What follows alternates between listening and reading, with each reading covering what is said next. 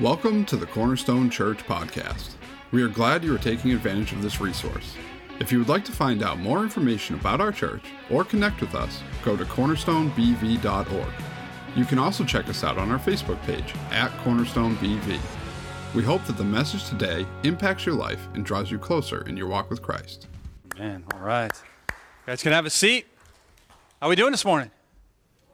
All right, that's not not too bad. Um, thankful for the refreshment team as always, but especially thankful iced coffee. I had two cups, so if I start yelling at you, don't take offense. It's a coffee, I promise. All right. Um, as we we looked at the past today, I, I want us to talk about uh, something specific: obstacles, right, to get in Naomi's way. Um, and, and, and specifically, as we've been talking about the, the mission, right? The Gospels, we've been talking about this whole series is our life, right? The, the place that God planted you, including right here, right now, right? I, I had a, a, um, a lady come up to me after the nine who doesn't typically come here because she's visiting family. And she said, You know, I didn't realize it, but, but then I, I, I do. I, God orchestrated me to be here for this reason. And she went on to tell me what that was. So, so everything, but where, more specifically, where your family, your marriage, your, this even year that we're in, the time we're in, the community, town, city live in, God has orchestrated that right? For a purpose. And so we're talking about that. Live out the gospel, live out the mission in our marriage, let it fuel our uh, on campus or in our school, and our family, our parenting, our workplace, community. When you go to the park with your kids or grand uh, or the beach, right? To live that mission, we're going to expect persecution, right? There's going to come obstacles. I began with four of these, but one broke last service, so we only got three.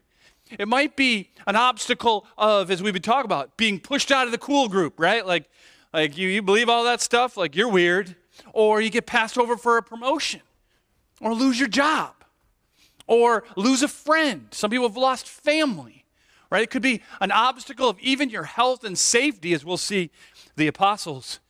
And even, maybe not as much in our culture, but you never know, your very life. And the idea is the mission is a race that we're called to persevere despite the persecution. And what carries that, so we're going to see today, what carries that, the bus that carries that, is supernatural joy and what that is and how important it is. All right? So let's pray as we look to this passage in Acts together.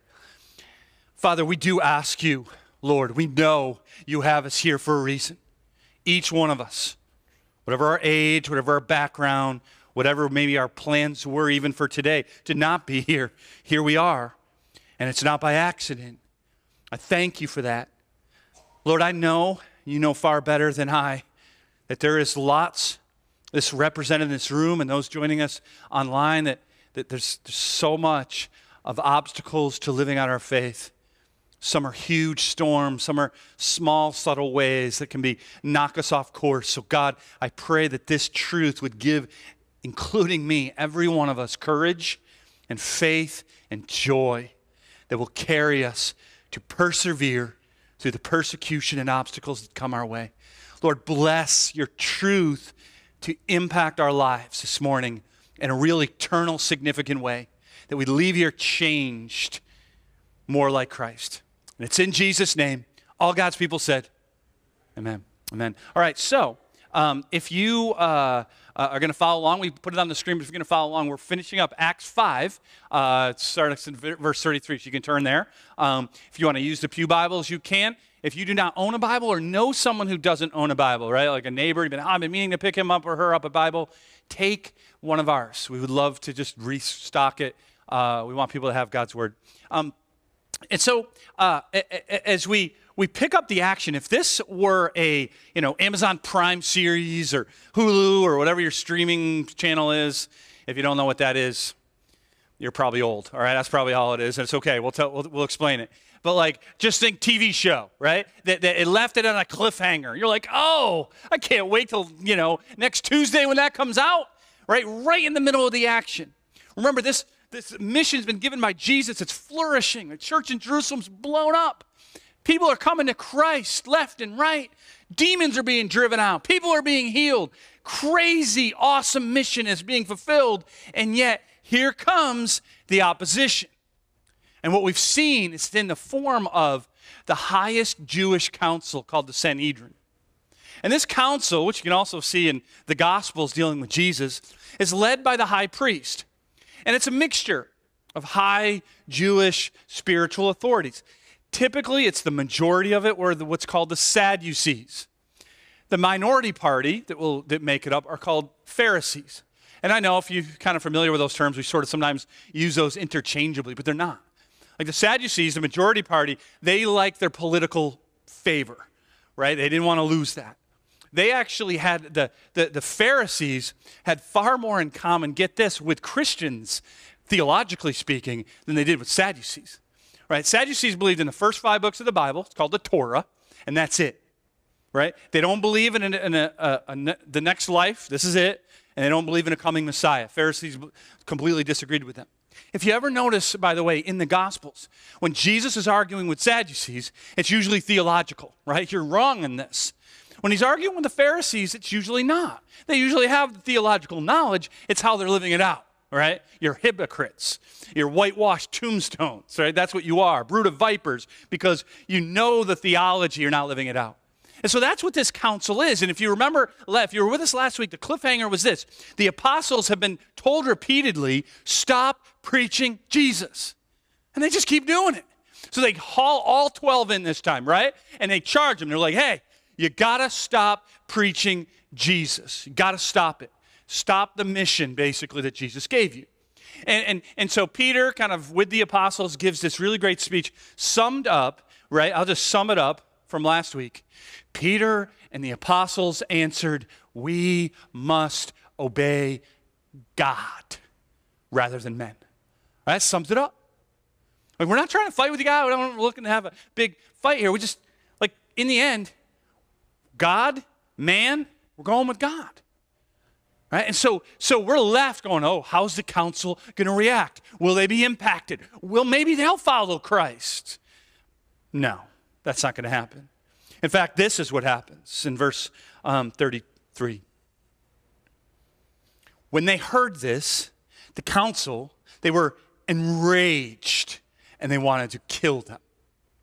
That word enraged, it actually could be translated to be sawn in two, right? That this has has so like preaching the name of Jesus and saying you're trusting God, not man. Like that's that's just sawing them in two, not physically, but just ugh, in every other way, right? So much that they're like, we got to kill these people.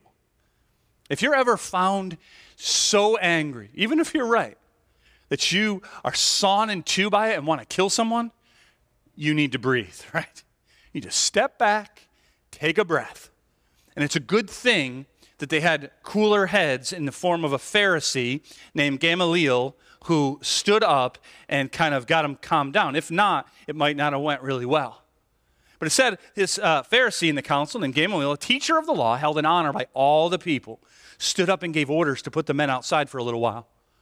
So Gamaliel, we know from Jewish history, he was a very famous Pharisee. So was his son and grandson. Um, very held high esteem with his theological knowledge and the way he lived it out. And so, so he, he had, even though he was in a part of the minority party of the council, he had a lot of sway. He really did. He was able to say, all right, hold up, put them out, we got to talk. And they actually listened to him, right? And so after the apostles leave, he gives two examples that he thinks are helpful for how to deal with Christians. So he said to the men of Israel, Take care what you do with these about what you're about to do with these men. For before these days, Theudas rose up, claiming to be somebody, and a number of men, about 400, joined him. He was killed, and all who followed him were dispersed and came to nothing. Right? So Jesus is killed too, right? So what's he saying? I think the pattern will repeat itself. He gives a second example from their history. After him, Judas the Galilean rose up in the days of the census and drew away some of the people after him. He too perished, and all who followed him were scattered. So, in the present case, I tell you, keep away from these men and let them alone. For if this plan or this undertaking is of man, it will fail. Right? So, Gamaliel's really smart here, but it's also, does he really believe that this is of God or is of man? Probably doesn't think, but he's just like, hey, why are we going to kill these dudes? Why don't we let the Romans do it? That's usually how this plays out, especially if it's truly not of God, which he clearly doesn't think it is. But then he does give this caveat. But if it is of God, you will not be able to overthrow them. You might even be found opposing God. So they took his advice, probably because he held such sway with the people and that's why the Sadducees would often listen to the Pharisees, even though they had the majority, because the Pharisees were well, way more held in regard, high regard with the people, whereas the Sadducees were more interested in Rome and, and the emperor and how much power they had. And so they're like, okay, we should listen to this guy. He's like, hey, let's let God take care of it. If they're truly of man, he'll get rid of them. Clearly, uh, Gamaliel is one of his most famous students that we know. It's called Sar, Saul. You might know him as Paul. And he was a student. Clearly, he wouldn't agree with his teacher on this issue because he himself would kill Christians and be a part of that before God radically transformed them. And so, okay, so we get to this place. They take his advice. Of, they're just like, all right, see you later. No, no, no. This time, the warning is going to come with something. It's a great cost. Look, verse 40. And when they had called in the apostles, they beat them and they charged them not to speak in the name of Jesus and they let them go. So there it is again. Simple, guys. We've said it to you once, said it to you a million times. Stop preaching Jesus. Knock it off. And just so you remember this message this time, they gave him a vicious beating. Most think that this was the classic Jewish punishment, which they called 40 less 1. And the reason they call it that is in Deuteronomy, part of the law was that, that uh, God says you can, you can whip someone up to 40 times. After that, it's against the law.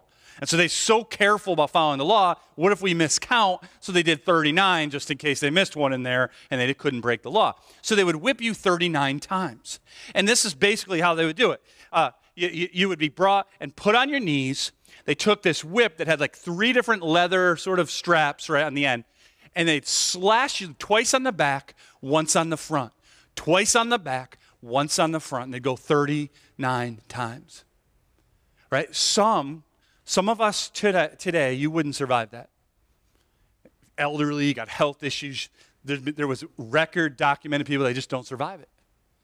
And so this is not a slap on the wrist. This is not, and it's so important for you to understand that, right? This is not like a, Come on, guys, stop preaching Jesus. I'm like, oh, okay, I don't, I don't think so. This was, they are going to leave here full of their own blood, bruises that will turn into scars they will carry for the rest of their life. Some of them wasn't that long, but they would. They have a scar across their front, across their back. And so they're limping, right? So, so, so it says when, when, they, when they leave, so it says they, in verse 41, they left the presence of the council. How'd they do that? They file a complaint with the governor. They crying and whining. Were they relieved and running and scared? It says, look at this word, this verb, they leave dripping their own blood, full of their own bruises, rejoicing. That's a verb, and it means to burst forth or express the noun which you're full of joy. Joy. They're rejoicing in the face of such pain, right? Why? Because they were counted worthy to suffer dishonor for the name. That's an oxymoron. It's like me saying, oh, you're wicked awesome. Well, which is it? Right? But it's on purpose. An oxymoron is like two words. That's exact opposite. Like, like, all right, were they counted worthy or did they suffer dishonor? Because that's exact opposite ends of the spectrum. The answer is both. They suffered dishonor from men, but they were counted worthy by Christ. Here's a question What is the main driving point for your life? Is it to be honored by men? Or is it to be honored by Christ? Sometimes those two can go along, but usually they can't. Usually they're opposites. We have to choose obey God or obey man flourish in my reputation before people, or Christ says, Well done, good and faithful servant. They rejoiced, not because they were they're masochists and liked pain. They rejoiced because they knew Christ said, Well done. And here's the result after they leave. Remember, the whole point is stop it. stop preaching Jesus. So maybe they'll just kind of limit it, you know, for Sunday mornings. And every day in the temple, so that's public, kind of like here, those are public corporate gatherings, and privately too, from house to house. They did not ceasing, cease teaching and preaching that Christ is Jesus. They kept going. The obstacles, the persecution, they persevered. They kept going. And the bus that carries that, that's what I want you to hear, right? That's why we spent so much time on that word, right? That what drives perseverance, what bus will get you through those obstacles in your life? And the answer is joy. Joy. This is a concept that even if you're not sure where you are with God, you'll understand. Like, think about anything in life that you gut out, that you persevere, that you see through. Why do you do it? Because the result or whatever you're looking for is worth it, right? How many of you have had kids? Raise your hand. All right, guys, you should put your hand down. We didn't have no kids, you know. Just uh... no, but you did, right? So, so you had kids. Like, like I think about um, when uh, my son Nathan, when uh, you know, again, Heather did all the heavy lifting, of course, but I had a front row seat, right, to her pregnancy. That wasn't easy. At least that's what she said. Didn't seem it. Labor, that wasn't easy. Then he's born. Everyone's like, oh, look, he's so cute. They put Nathan on this like warming table. I'll never forget. The first thought in my mind was, wow, my son looks like Gollum from Lord of the Rings. Second thought, we're not winning any Gerber contests. I guarantee you that. Third thought, you are going to make a terrible father. Why are you thinking things like this, right? And then, and you think I make that up? This is exactly the, the way it went. It's better than when Grace was born. I thought, wow, she looks like my roommate Joe from college. That, that wasn't good. Um, and, and uh, thankfully, she's beautiful now, but that wasn't the case. So, so, then, so then we take him home, right? And we have this baby. I mean, it was terrible. I mean, let's just be honest. Oh, it's so good. Some of you are baby people. Well, like, what do we do? He didn't let us sleep for three months, right? It was painful. And yet, three years later, we did it again. Why? Some of you people really love it. I mean, look at the parking lot after that. We got buses out there you had to buy to bring your kids to church, right? You go to the beach and you get a rope. Come on, kids. You're not even sure how many kids you got at this point, so we don't want to lose. Or you give them, a, uh, you go to a amusement park. Oh, let's be cute and give them uh, t-shirts. We'll all match. It's a uniform because you're not sure how many kids you really have, right? Why do we do this? Some of you have only children. You're like, hey, we were smart, right? All right. But no, because in the end, the pain, not just of, of labor and the baby stage, the whole thing, there's a lot of pain in parenting. It's worth it because we usually love them. We always love them. We usually like them. But it's worth it, right? So that's why you're like, oh, I'm going to do that again because it's worth it. Otherwise, you wouldn't do it. Anytime I see a, a, a couple that's been married over like 60 years, you should do this. I, it's not usually that many, right? I'll ask them, hey, were there seasons in your marriage where like, I don't think we're going to make it? It's cold, it's hard, it's difficult. You know what they say every time? Oh, yeah, many many. So, how did they get here? See, their loyalty and love for one another was worth it, the perseverance. If you're too young for those examples, why do you go to the gym? You want to you want to uh, be fit, or you want to win the game, so it's worth working out, right? So that's this concept, except it's on the grandest scale possible. What drives perseverance? It's supernatural joy right? The idea that, that we look and we got to understand this joy is patterned after Christ Himself. I'm not going to put it on the screen, but I want to read from you, for you. Um, it, it's a passage a lot of you are going to recognize, but if not, it'll be great. It'll be new for you. It's from the book of Hebrews, it's in chapter 12. It gives us this exact concept. Hear me. The writer says this Therefore, since we are surrounded by so great a cloud of witnesses, let us also lay aside every weight and sin which clings so closely, and let us run. Run with what? Endurance. The race that is set before us. He's saying, every one of you have been planted by God. You have a life to live, and it's a race. And he says it's going to be hard. There's sins, there's temptations, there's things that knock you off course. Run. Keep running the race. But verse 2 tells us how to do that. How can we possibly do that? He says this looking to Jesus. That's how you do it. Why? Because he's the founder and perfecter of our faith. He's already ran it perfectly. Look to him.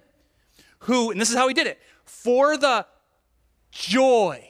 There it is. That's what I want you to hear. For the joy that was set before him, he endured the cross.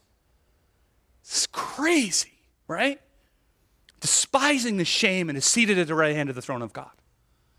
That Jesus endured the cross. And what drove that? Joy. Joy of the mission of salvation. I want, we need to make sure we don't mince words. We need to understand what this is saying. Like Jesus, when he took on flesh, let's be clear, he never ceased to be fully God. It's a beautiful mystery, hard for us to grasp, but he never did. He's always fully God. But he took completely on fully man, fully human. So he thirsted, he hungered, he got tired, he wept at funerals.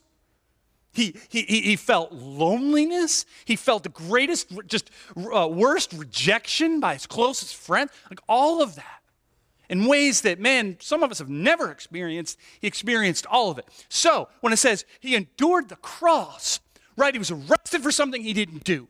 He was slapped and beaten and spit on. He had whole crowds of people, many of whom he had healed or seen him heal people, scream, kill him, kill him. And then they scourged him, which makes the apostles' whipping look like a little slap on the wrist, which exhausted him to the point where he was supposed to carry his own torture device and he needed help. Fully human, enduring the cross with joy.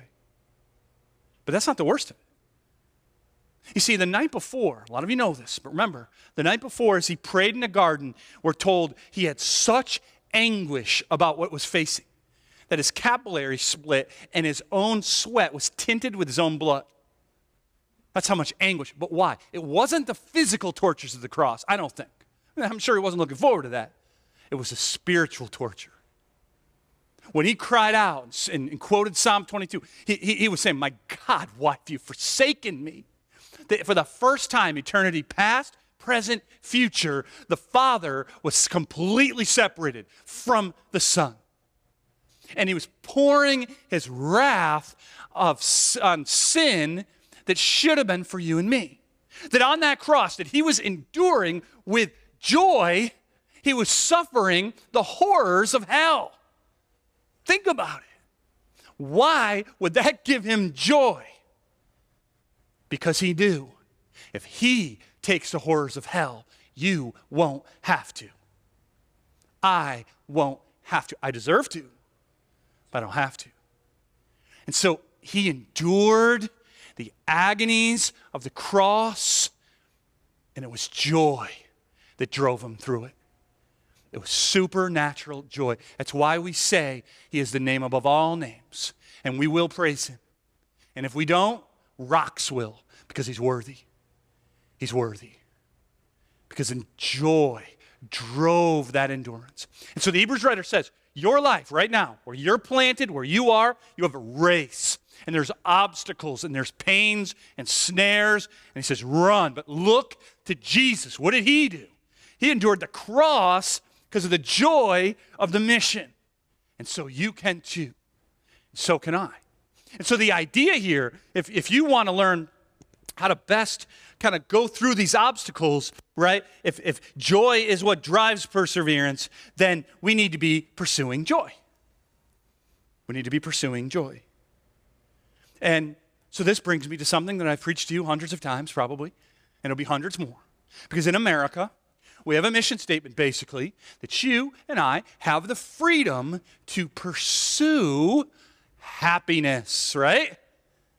And I think you should have that freedom, and I would defend it. You need to, you should have that freedom. But as your pastor, I say, don't let that be your life's pursuit. Happiness is shallow. I pray for many happy times for you and me.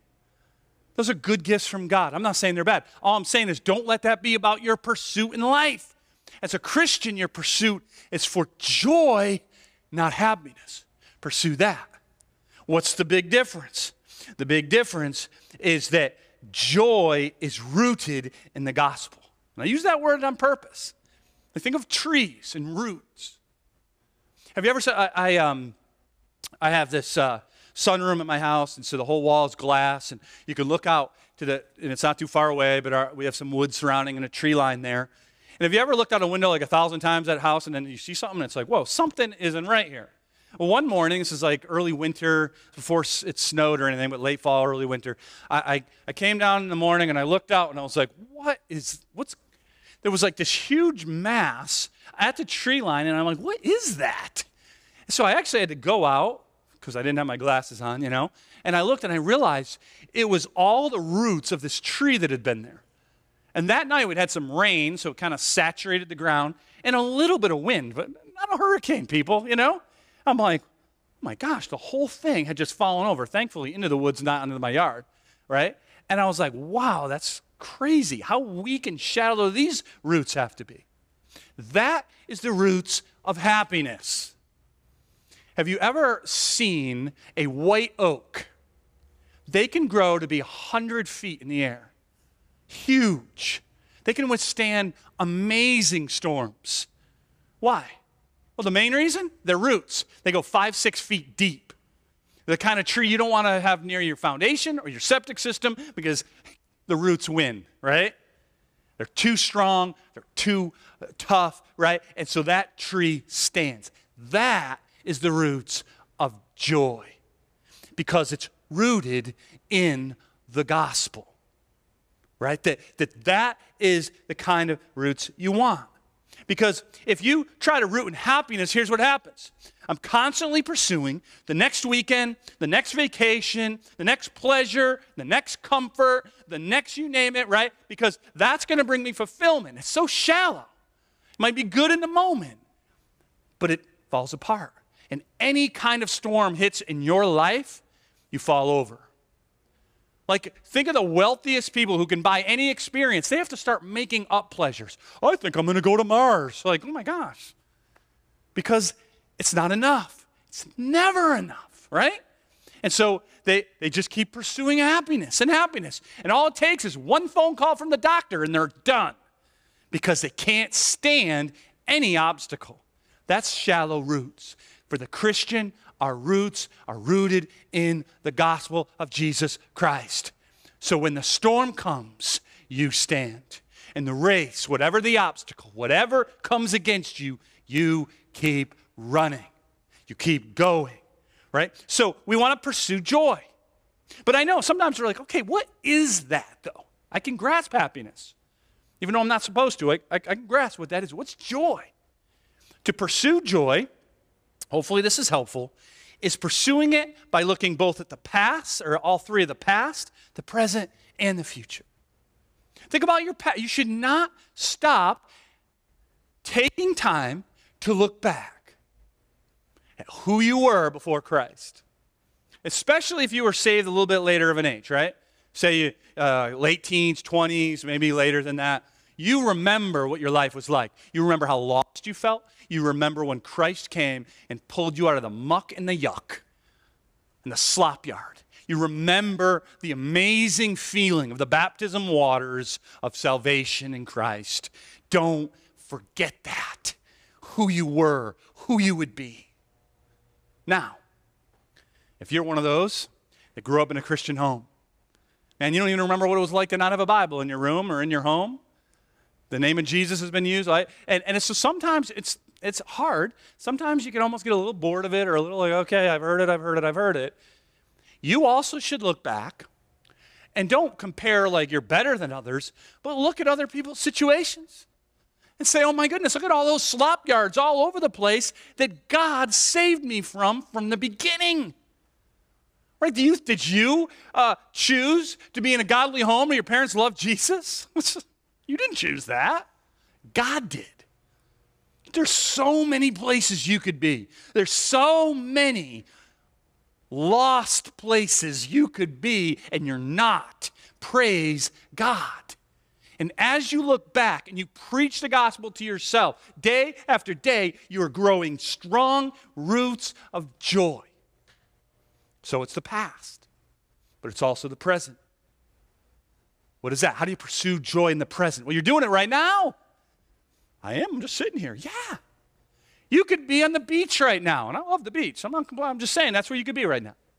You could be sitting in AC, binging Netflix. You could be sitting by the pool. You are here in this warm church listening to this crazy pastor. Why? Not because of me. You're here to gaze on the glories of Christ. That's why we sing and pray and fellowship and hear the word and respond to the word, right? You're pursuing right now by being here joy. They met in the temple, so you meet in a church building right? You, you every time you go to your Bible study or home group or even as a family, right? You talk about Jesus, you're pursuing joy. What is he doing in your life? You're pursuing joy. Every time you open God's word, you're pursuing joy. Every time you pray, and I'm not saying empty, careless phrases that you don't even know what you mean by. I'm saying praying what you got as the storms of life come. Jesus, help me. Give me strength. That's growing roots of gospel joy in the present. You see, because some of you, I know, you're going through some hard times, or you will. Obstacles, persecution, right? Because you're trying to live out your life for Christ and, you, and you're going through those. And, and, and here's the thing, man those, those storms, they can sweep away your money, they could sweep away your job security. They could sweep away friends. They could sweep all kinds of stuff away. That cannot, those storms of life cannot ever take away your song of joy. Can't do it. Even if you're Job sitting in an ash heap, everything taken away, and you're scratching at the boils on your skin, you can sing, I know my Redeemer lives. Joy. It'll, it'll uh, surpass the greatest storm, tornado, hurricane that will come in your life, and you will endure because you're not rooted in circumstantial happiness. You're rooted in the joys of Christ. Keep pursuing it. Make that the aim of your life. Enjoy the happy times God's given you. Amen to them. But don't make your life about them. They're fleeting and shallow. And of course, past, present, maybe the most important thing, especially when you're going through a storm, is future. Don't stop seeing your future. I think that's so important and means so much to us. There's a reason why years ago I stole an illustration from Francis Chan and meaning to do it once, and I've done it about 500 times since then, right? Our church's mascot, if you've never seen it, let me introduce to you the rope of hope. And uh, most of you know what this is, but just in case, I want to remind you this represents your life. Your life. Now, don't be like a life, like get kind of take yourself out of the game. You're in it. This is your life. Right? And and and so well, usually the first time you hear it, if that's you, you think, okay, 60, 70, 80 years, 90 years, whatever, right? That's what this rope is. But that's not the case. That life is this green tape. And remember, it should not be this big. It should probably be about that big. I just want you to be able to see it but it's nothing in comparison to your everlasting, which has no end, by the way. You're made in the image of God. Everlasting life. This green tape, this is where the obstacles are. This is where the pain is. This is where the, I don't know, I might give up. This is where the storms are. And this little bitty green tape. And soda. grow in joy, you always fix your eyes on the future. Who are you? It's not this, it's this you in five, six, seven trillion years will be growing in joy in the presence of your King. You will be living life in a way you can't possibly fathom right now. The happiness of the trinkets of this world will be nothing to you. That's your future. That's who you are. And so, whatever the storm, however alone you might feel, you keep your eyes fixed on hope right? What does hope do?